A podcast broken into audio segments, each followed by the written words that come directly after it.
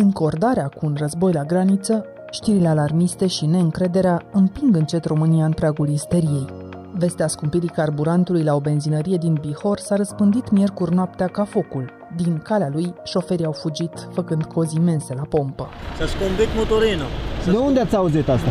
Nu mă așteptam, dar am văzut uh, destul de mult distribuit pe social media că o să fie prețul 10 lei. Dacă mm, Rusia nu mai are drept de export, e de înțeles oarecum panica asta. Chiar a fost amuzant că mă sunase bunica mea că a auzit la știri că se scumpește benzina la 13 lei de mâine și am zis, na.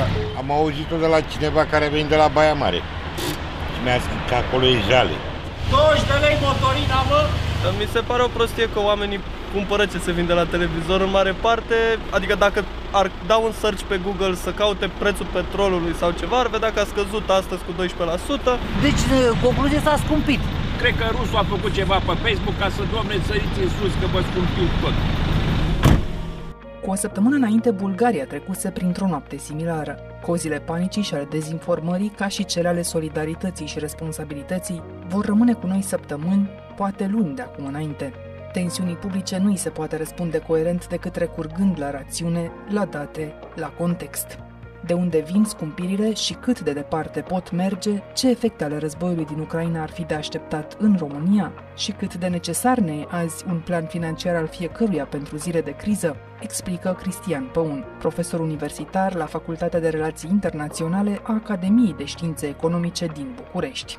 Eu sunt Anca Simina și ascultați On The Record, un podcast recorder în care știrea primește o explicație.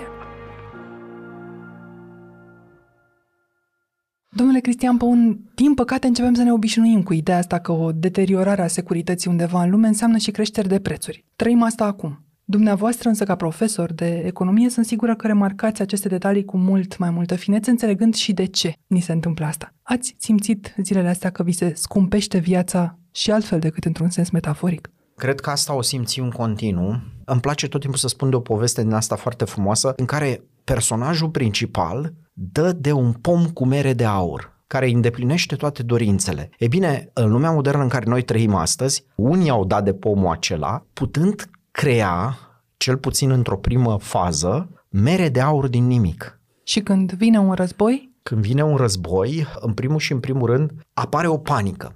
Pentru că noi, în momentul de față, nu putem să spunem neapărat că trăim o inflație. Inflația este o creștere generalizată a prețurilor. Dacă nu umblăm la masa monetară, la banii din economie, ținem cât de cât uh, constant, așa, nu, nu modificăm foarte mult cantitatea de bani, teoria spune ceva de genul următor. Dacă un preț crește, alt preț din economie trebuie să scadă. Și atunci ceea ce vedem astăzi este deocamdată mai degrabă o creștere particulară a unor prețuri și pe fondul panicii, dar și pe fondul blocadei pe care o vedem în momentul de față înspre, dinspre Rusia. Rusia era călare, că sper să nu mai revină călare pe acele canale de producție și distribuție a unor bunuri devenite esențiale pentru existența noastră. Da? Ei sunt unul din cei mai mari producători de petrol la ora actuală, dar nu, atenție, să nu exagerăm, ei sunt pe un loc așa 3, produc cam 10% din petrolul lumii, deci dacă stai să te gândești puțin, mai sunt încă mai mulți producători care își împart halca de 90%.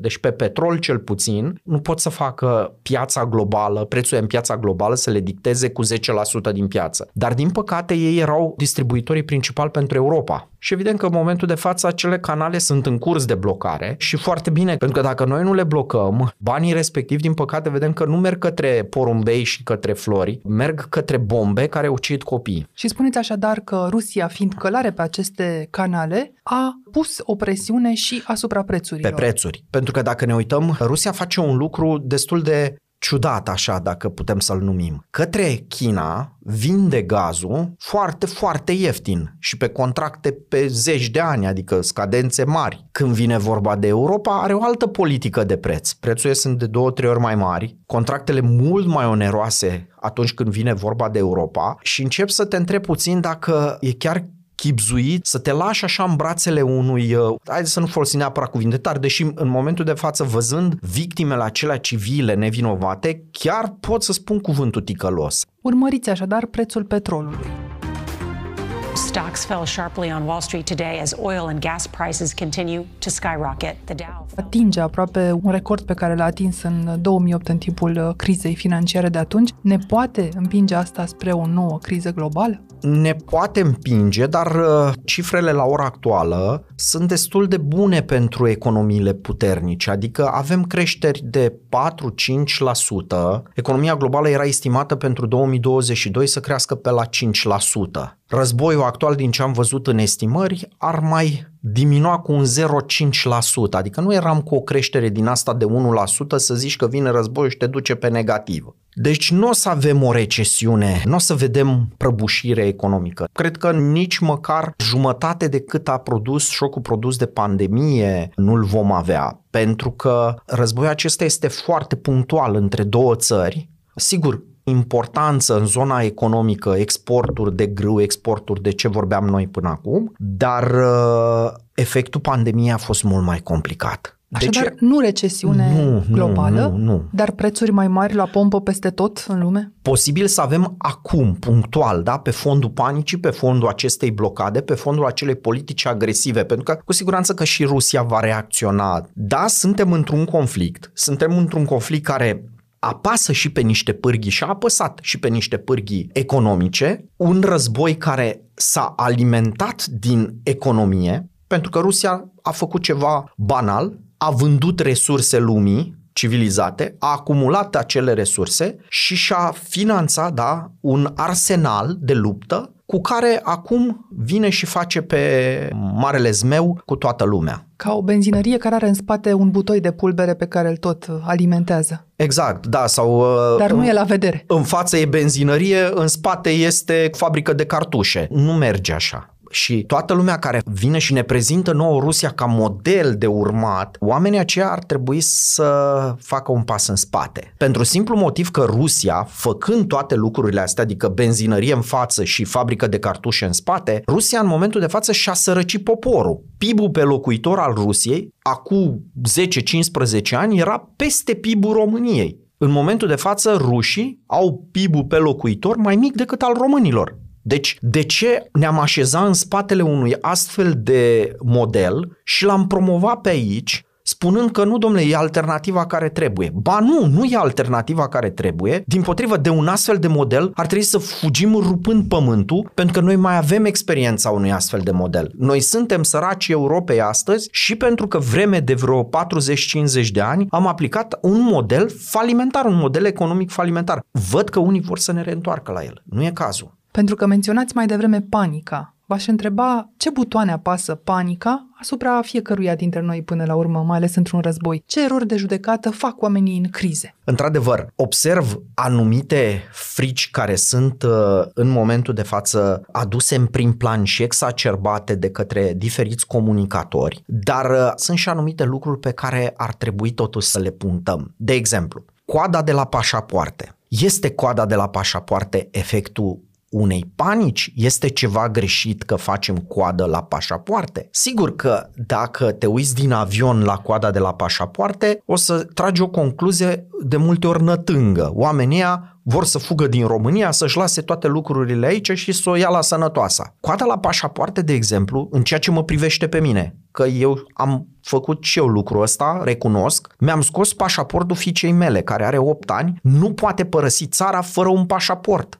într-o primă fază, instinctul spune că trebuie să rezolv problema asta. Dar, financiar, ce decizii financiare ați luat în ultimele două exact. săptămâni? Mă gândesc foarte serios în astfel de momente să am o rezervă. Este foarte important să ai o rezervă la tine. Adică economisiți. Niște bani pentru vremuri negre, da? Uh-huh. Banii aceia observăm că trebuie să fie lichizi, pentru că am observat de la ucrainieni că sistemul de carduri nu funcționează. E primul care cade. Sistemul bancar cade. Deși le spun autoritățile ucrainienilor și acum plecați fără bani cash, luați-vă cardurile, cardurile că, va că fi o să bine. funcționeze. Dar în drumul tău spre salvare, dai de tot felul de locații care poate nu mai acceptă card. O mică sumă în valută, o mică sumă în lei care să-ți asigure măcar o săptămână de supraviețuire pentru tine și familia ta, dacă nu chiar o lună, ar trebui să existe la îndemâna ta, nu să dormi cu ei sub pernă, dar să fie în casă. Pe partea cealaltă, da, trebuie să ai niște bani pe card. Dacă vrei să fii responsabil, faci asta. Dacă nu, paranghelie, ca să mă exprim așa. Ei banii, nu contează, lasă, ce, că e război, trăim clipa, mai vedem. Eu aici vorbesc din perspectiva unui tată cu doi copii. Voi contrabalansa eu aici cu puțin optimism și voi uh, încerca să-mi închipui scenariul în care nu e nevoie să plece nimeni uh, din România și chiar și pentru acest scenariu, cu un război la graniță, pentru câte luni vă puneți dumneavoastră niște bani deoparte și în același timp ce tip de investiții personale evitați în perioada asta? Cu siguranță în perioada asta eviți orice proiecte pe termen lung.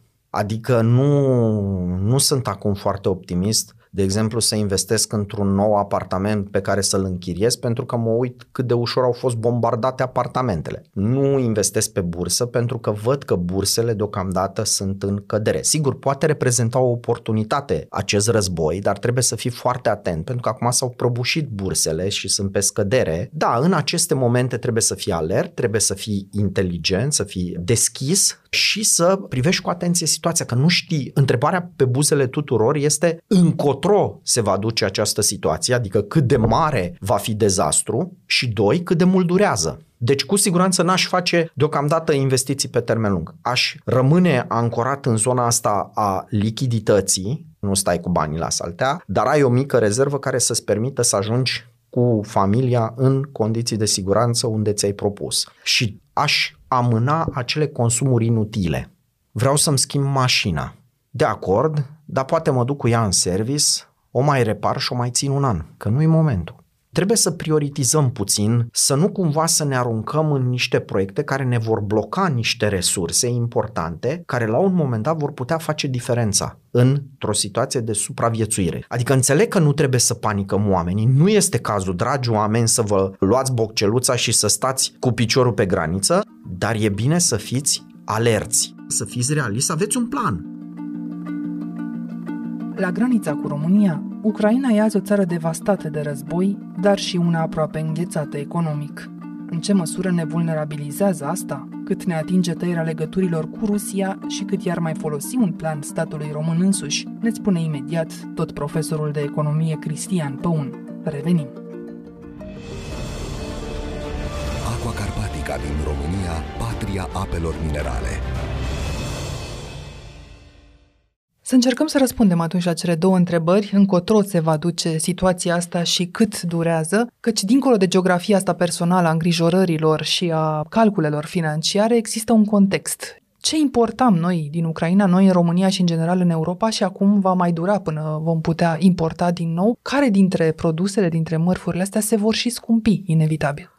Am o veste fericită pentru români, că nu doar Ucraina, trebuie să luăm și Rusia în discuție. Nu suntem pe lista principalelor parteneri comerciali nici ai Rusiei, nici ai Ucrainei au resurse de vânzare, dar cum noi nu prelucrăm foarte multe lucruri avansate, adică nu suntem în top în producția de semiconductori, mi-ar plăcea să fim, nu folosim palladium pe care le exportă în momentul de față Rusia, deținând 35% din piața mondială de palladium. Partenerii comerciali ai Rusiei sunt China, Germania, Olanda. Noi importăm de la ei, dar importăm foarte puțin și, în general, ceea ce importăm de la ei putem produce aici sau cel puțin prin ajustarea consumului putem să nu mai apelăm la ei. Mă refer la gaz. Gazul de anul acesta, cu niște mici măsuri pe care noi le putem aplica în perioada aceasta de vară, putem să ajungem complet independent de Rusia. Dar energia electrică, dacă e să ne gândim la Ucraina, suntem în stare azi să compensăm de pe o lună pe alta, de pe o săptămână pe alta, ce luam din Ucraina? Probabil la acest moment la care mă întrebați, nu, dar în viitorul foarte apropiat vom putea face și treaba aceasta, pentru că guvernul deja se gândește și foarte bine face să dea din nou drumul la producția de energie electrică pe cărbune. Temporar putem să revenim la cărbune și atunci vom rezolva și problema energiei. Va trebui să devenim mai eficienți în consumul de energie, mai eficienți în consumul de gaz. De exemplu, un plan extraordinar de bun ar fi ca până în toamnă să învelopăm tot Bucureștiul. Toate clădirile să fie învelopate și consumul de gaz și de energie electrică scade cu 20-30%. Trebuie să terminăm și noi iernutul acela care produce energie pe gaz. Vom începe să exploatăm și primii metri cub de gaz, nu din exploatarea principală, dar e important că o să venim cu 10% din consumul de gaz, adică cam ce importam noi din Rusia, vom veni din producție internă. Ce vreau eu să spun este că ceea ce exportă Ucraina și Rusia în momentul de față nu ne afectează pe noi, pe balanța comercială, adică grâu din Ucraina și Rusia. Noi ne producem grâu intern și într-un an foarte secetos, adică să fie cel mai secetos an și tot reușim să producem grâu și să și exportăm grâu. Deci n-ar trebui să existe panică la nivelul României cu privire la grâu, porum și alte cele, adică avem în momentul de față niște oportunități deschise de situația aceasta, încât o bună parte din ceea ce exportau aceste țări într-o anumită parte a lumii, noi chiar putem să preluăm. Un detaliu pe care îl aflăm acum de la producătorii uh, din domeniu e că ar putea apărea niște probleme cu uleiul de floare a soarelui, nu semnifică semnificative, în sensul că România au exportat multă floarea soarelui, bazându-se ca de obicei pe faptul că pot importa ulei brut din Ucraina, nu să se mai poată lucrul ăsta. Luând în calcul și aceste posibile sincope, e de luat în calcul în mod serios vreun scenariu al insecurității alimentare în România în următoarele luni? Nu. Eu sunt absolut convins că nu apropo de floarea soarelui. Anul trecut noi am exportat floarea soarelui, am avut, cred că peste 4 milioane de tone am produs, dar capacitatea noastră de producție în interior, că de asta am dus-o către Ucraina, capacitatea noastră de producție era pe la jumătate. Cu toată strădania noastră să-l transformăm în ulei, nu aveam unde. Asta spune că, de fapt, noi ar trebui să începem să mai punem niște valoare adăugată acestor bunuri, să lucrăm la partea de prelucrare. Noi o să producem grâu, și poate ne gândim să nu-l facem doar făină, să-l facem poate și niște aluat congelat, că tot îl importăm, să-l facem și niște paste, că tot importăm. Securitatea alimentară nu înseamnă doar să produci materie primă, materie de bază. Înseamnă să o și prelucrezi. Și asta este, din punctul meu de vedere, atitudinea importantă în aceste momente. Sunt niște oportunități la care noi trebuie să fim atenți pentru a le culege. Dacă ne sunt indiferente, o să importăm în continuare ulei. E posibil că dacă va dura România să fie indirect lovită prin faptul că economiile cu care are schimburi importante vor uh, fi la rândul lor atinse semnificativ de tăierea legăturilor cu Rusia? Eu nu sunt uh, o lipsit de responsabilitate și să spun, domnule, nu ne afectează, hai să mergem uh, acasă. Nu, vom avea un cost, cu toții vom avea un cost din așa ceva, dar trebuie să punem în balanță acest cost cu celălalt cost. Adică ai un bătăuș la ușă și singura modalitate de a-l face să nu-ți intre în casă este asta, să-i tai resursele cu care își cumpără băta. A făcut-o Joe Biden. Today I'm announcing the United States is targeting the main artery of Russia's economy. Marți a ieșit la Casa Albă și a anunțat că Statele Unite nu vor mai cumpăra petrol din Rusia. That means Russian oil will no longer be acceptable at US ports and the American people will deal another powerful blow to Putin's war machine. N-au uh, putut însă țările europene să impună același embargo aici, în Uniunea Europeană. We would not plead to cut off our supply of oil and gas today from Russia. It's not possible. Sunt aceste fisuri date de dependența energetică exact gurile de oxigen de care Rusia are nevoie ca să continue războiul? Eu zic că nu.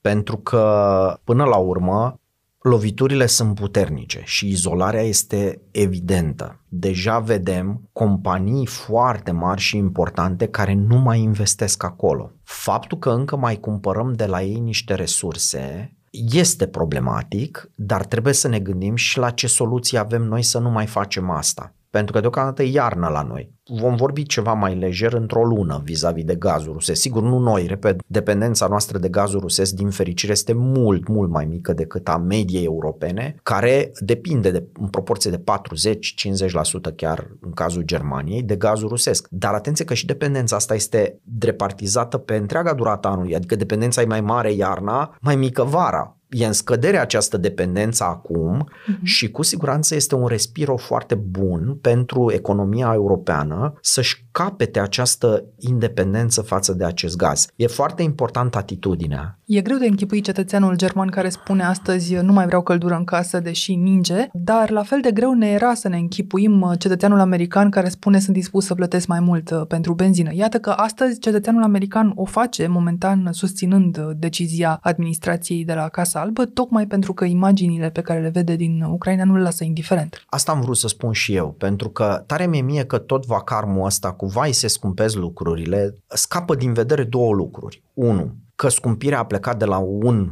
zăpăcit care a pus mâna pe bâtă, da, au crescut prețurile pentru că e război. Un război pe care nu noi l-am pornit, nu ni l-am dorit, din potrivă îl vrem oprit cât mai repede. Doi, cred că ar trebui puțin să ne gândim și la costurile pe care le plătește Ucraina în momentul de față. Și să fim puțin solidari cu oamenii aceia. Pentru că dacă noi cedăm și spunem, nu, domnule, vreau să mă împrietenez la locul rușii și să ne trimită nouă petrol și gaz ieftin ca să ne fie nouă bine pe Valea Prahovei, tare mie mie că nu suntem în regulă. Comisia Europeană a făcut un draft, momentan e doar uh, un draft, un plan de reducere la zero a dependenței de gazul rusesc, dar asta s-ar întâmpla abia în 2030. Până la sfârșitul acestui an se gândesc liderii europeni că am putea să reducem, să spunem, cu două treimi în cel mai optimist uh, scenariu și să luăm gazul uh, pe care nu l-ar mai lua țările europene din Rusia, să-l luăm din Norvegia, din Algeria și din Azerbaijan în cantități mai mari, oricum am fi luat și până acum de acolo. Dar se estimează și cu cât va crește. Prețul a calculat cineva ca să știm la ce să ne așteptăm. Da, în momentul de față inflația așa în medie, dacă ar fi să o luăm la nivel global, e undeva pe la 6-7%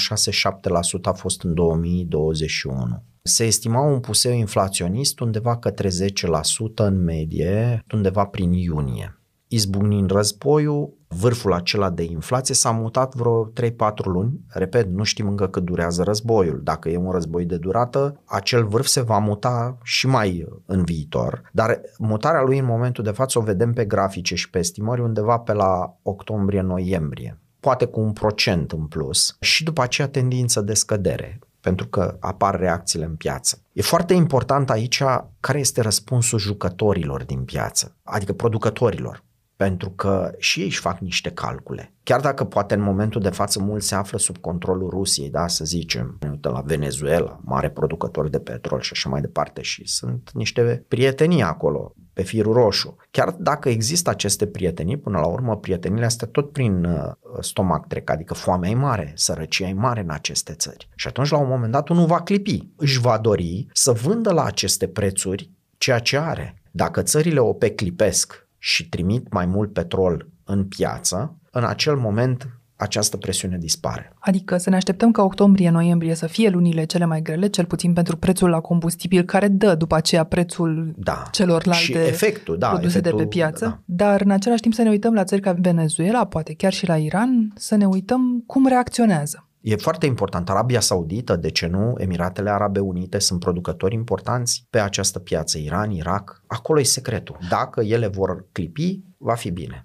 Acum, ați spune că e Vladimir Putin sub o presiune reală, că e descurajat să mai continue invazia în Ucraina? Sigur, și presiunile sunt de natură diferită. Sunt multe presiuni pe el acum. Unu, nu are o victorie. Nu are niciun oraș important pe care să-și legațe la butonieră să ne arate cum a făcut el pace în orașul ăla. Și îndârjirea cu care ucrainienii luptă pentru fiecare bucățică de stradă va pune sub mare presiune Kremlinul. Există această presiune din partea Chinei, pentru că izolarea Kremlinului, izolarea Rusiei, au transformat Rusia în pudelul Chinei.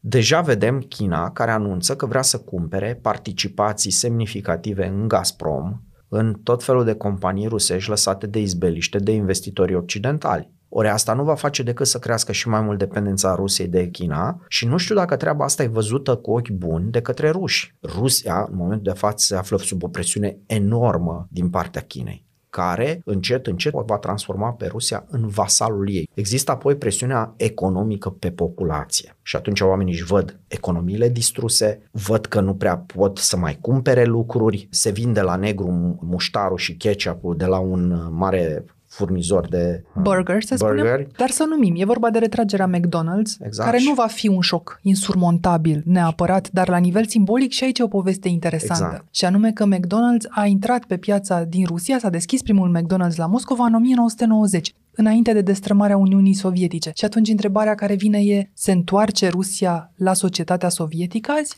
Pare că face niște pași înapoi cu care nu cred eu că toată populația din Rusia este de acord. Și atunci aceasta este o presiune. O rublă a ajuns acum cât un penny american, ne-a spus zilele trecute Joe Biden, să vedem însă dacă și rușii vor face această comparație. Chiar mai puțin. Rezumând până aici, Există o alianță puternică, se vede că a sancționat Rusia într-un mod usturător, ca niciodată până acum, dar nu există încă o lovitură fatală care să zicem că a fost dată economiei Rusiei cât să nu mai poată continua războiul. Nu încă, dar iminența unei insolvabilități este pe masă. Și vedem că deja nu-și mai plătesc datoriile externe, deja nu mai au valută în conturi băncile, nu mai au lichiditate, au o inflație în creștere, au o depreciere în creștere. Semnale că lucrurile nu merg cum trebuie. Nu cred că mai rezistă mult. Să ne întoarcem la și în România. Cum ne prinde pe noi ca stat instabilitatea asta? Avem vreo plasă de siguranță?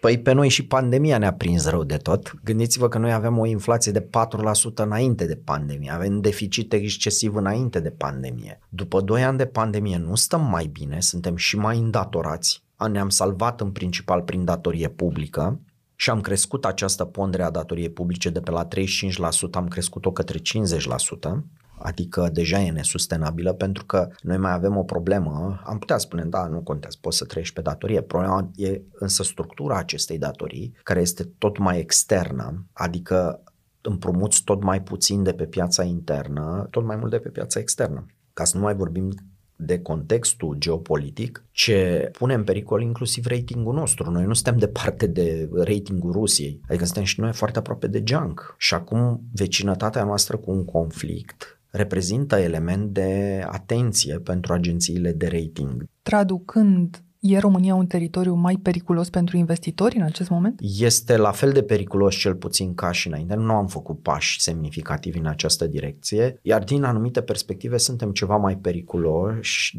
din motive legate de finanțele publice nu le-am îmbunătățit, n-am uh, însănătoșit aceste finanțe publice, din potrivă continuăm să le deteriorăm. Știți companii care își fac scenarii sumbre? E complicat pentru că noi avem și niște companii rusești pe aici și investitori din Rusia, oligarhii aceia, care sunt și pe la noi în bună măsură implicați și uh, cu siguranță aceia vor trebui să plece. Într-o formă sau alta vor trebui să-și vândă activele aici. Și da, pe partea asta putem avea probleme. În altă direcție, posibil să avem o încetinire a producției auto, pentru că piața semiconductorilor și uh, piața componentelor va avea în continuare dificultăți cel puțin până rezolvăm problema conflictului și până găsim alte soluții. Sper să nu vină vreo secetă, pentru că ne prinde iar fără irigații. Sunt multe, multe riscuri la orizont, de asta spun că trebuie să fim inclusiv chipzui și cumpătați la nivel de guvern cerem asta populației, dar nu același lucru din păcate se întâmplă la nivel de guvern, adică vedem o extraordinară incapacitate de a face niște reforme, depindem foarte mult de acest PNRR și acești bani pe care vrem să-i aducem de acolo, dar alte lucruri, investiții private, nu prea vedem că avem de gând să aducem.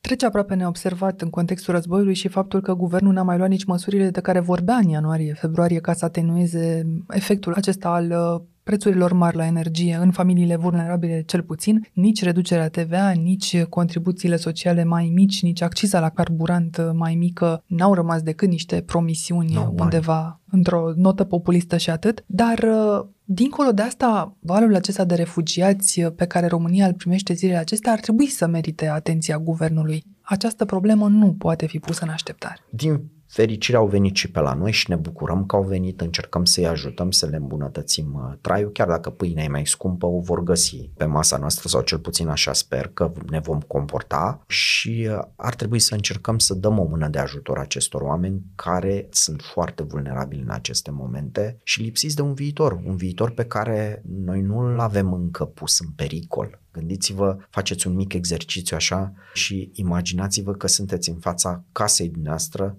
bombardată. Astea sunt drame, drame pentru care nu cred că trebuie să precupețim vreun efort sau vreun cost să ne gândim noi că, vai, uh, ne căutăm prin buzunare. Pentru așa ceva chiar merită să te cauți prin buzunare. Dar e în această situație tragică, fără îndoială, pentru cei care s-au văzut nevoiți să plece din țară, căci mulți dintre ei nu-și doreau să o facă. E și o șansă pentru țările care îi primesc acum? Ne-am putea acum vedea cu niște ingineri, cu niște medici uh, pe care să-i angajăm, chiar și pentru o perioadă determinată, dacă asta își doresc. Probabil că vom face asta, pentru că există în construcții cel puțin deficitul este enorm și m-aș bucura să văd că o facem, dar nici pe la noi nu prea se întâmplă mare lucru. Deci bate vântul. Noi nu avem fabricile alea de ulei, le au ei. Trebuie să punem și noi mâna să ne mai dezvoltăm și noi puțin. Altfel rămâi coada lumii și rămâi vulnerabil. E însă posibil și un val de plecări din țară ale românilor, pe care, iarăși, guvernul nu pare să le ia foarte serios în seamă. Da, asta am vrut să spun, că la coada aia de la pașapoarte, dacă mergeți într-o perioadă normală, găsiți cel puțin o treime din coada aia oricum.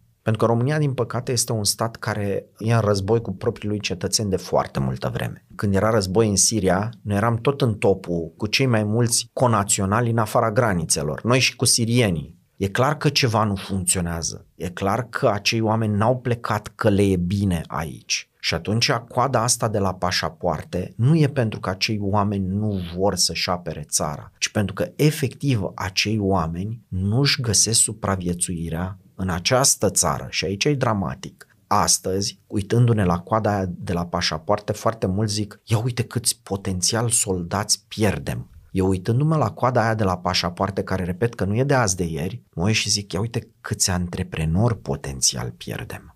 Dacă tragem linie, vedem, cum spuneți, România ca pe o țară într-o relație fragilă, dacă nu chiar în război cu proprii cetățeni, o țară mai îndatorată decât uh, era înainte de pandemie, cu oportunități uh, chiar și date de acest context tragic la care nu e foarte atentă. Prețul combustibilului, din ce am dedus din discuția noastră, ar urma în continuare să crească. Vor fi industrii cu dificultăți majore, dar nu insurmontabile. Gazul și țițeiul vor rămâne arme ale Federației Ruse în continuare cel puțin pentru câteva țări și vor fi aici câteva zeci, poate sute de mii de refugiați pe care avem și datoria morală și umană să-i ajutăm. Să găzduim. Avem în față un an greu așadar, dacă nu chiar mai mulți. Are România un plan?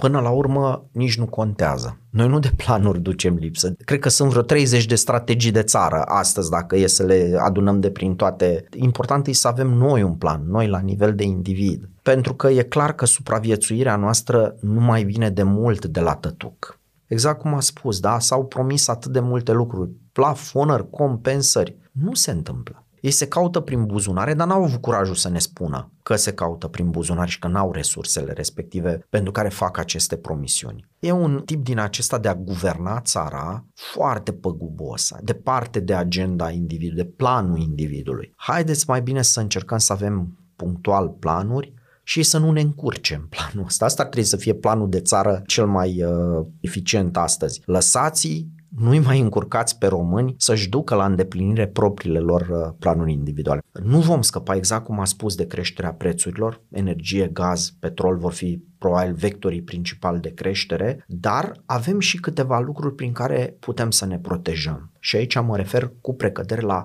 o schimbare a comportamentului de consum, astfel încât aceste resurse să fie cât mai eficient folosite, să evităm să le risipim, pentru că risipindu-le și ignorând această risipă și această lipsă de eficiență, vom sărăci aici cred că trebuie să lucrăm și avem mult de lucru, părerea mea, că nu suntem o țară cu o eficiență energetică semnificativă. Mă uit și la mașinile care circulă pe stradă, da? Mă uit, nu avem mașinuțe micuțe, avem mașini de capacitate foarte mare, avem două, trei mașini pe lângă blocuri și sigur că ne plângem când se dublează, triplează prețul la ceva, pentru că ne dorim același standard de viață, fără să ne punem problema dacă nu cumva e o problemă cu acel standard de viață pe care îl avem. Un vecin de-al meu are trei mașini. Da? Gândiți-vă când mă ascultă el cu planul ăsta, dacă nu cumva mă ia la bătaie pe scară. Adică cum adică vii tu să-mi spui că eu, fica mea și cu soția mea n-ar trebui să avem propria noastră mașină și să mergem dimineața fiecare în trei direcții diferite? Ce idee e asta?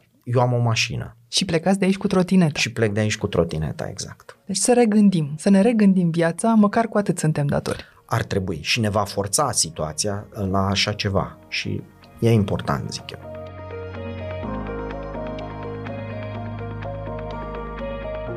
Ați ascultat On The Record, un podcast săptămânal produs de Recorder și susținut de Banca Transilvania. Dacă informațiile v-au fost utile, ne-ar bucura să trimiteți acest episod către un prieten. Suntem pe orice aplicație de podcast și pe canalul dedicat de YouTube. Iar ca să nu ratați niciun episod, nu uitați să dați subscribe. Vă recomandăm să ascultați și podcastul BT Talks, disponibil pe bancatransilvania.ro podcast.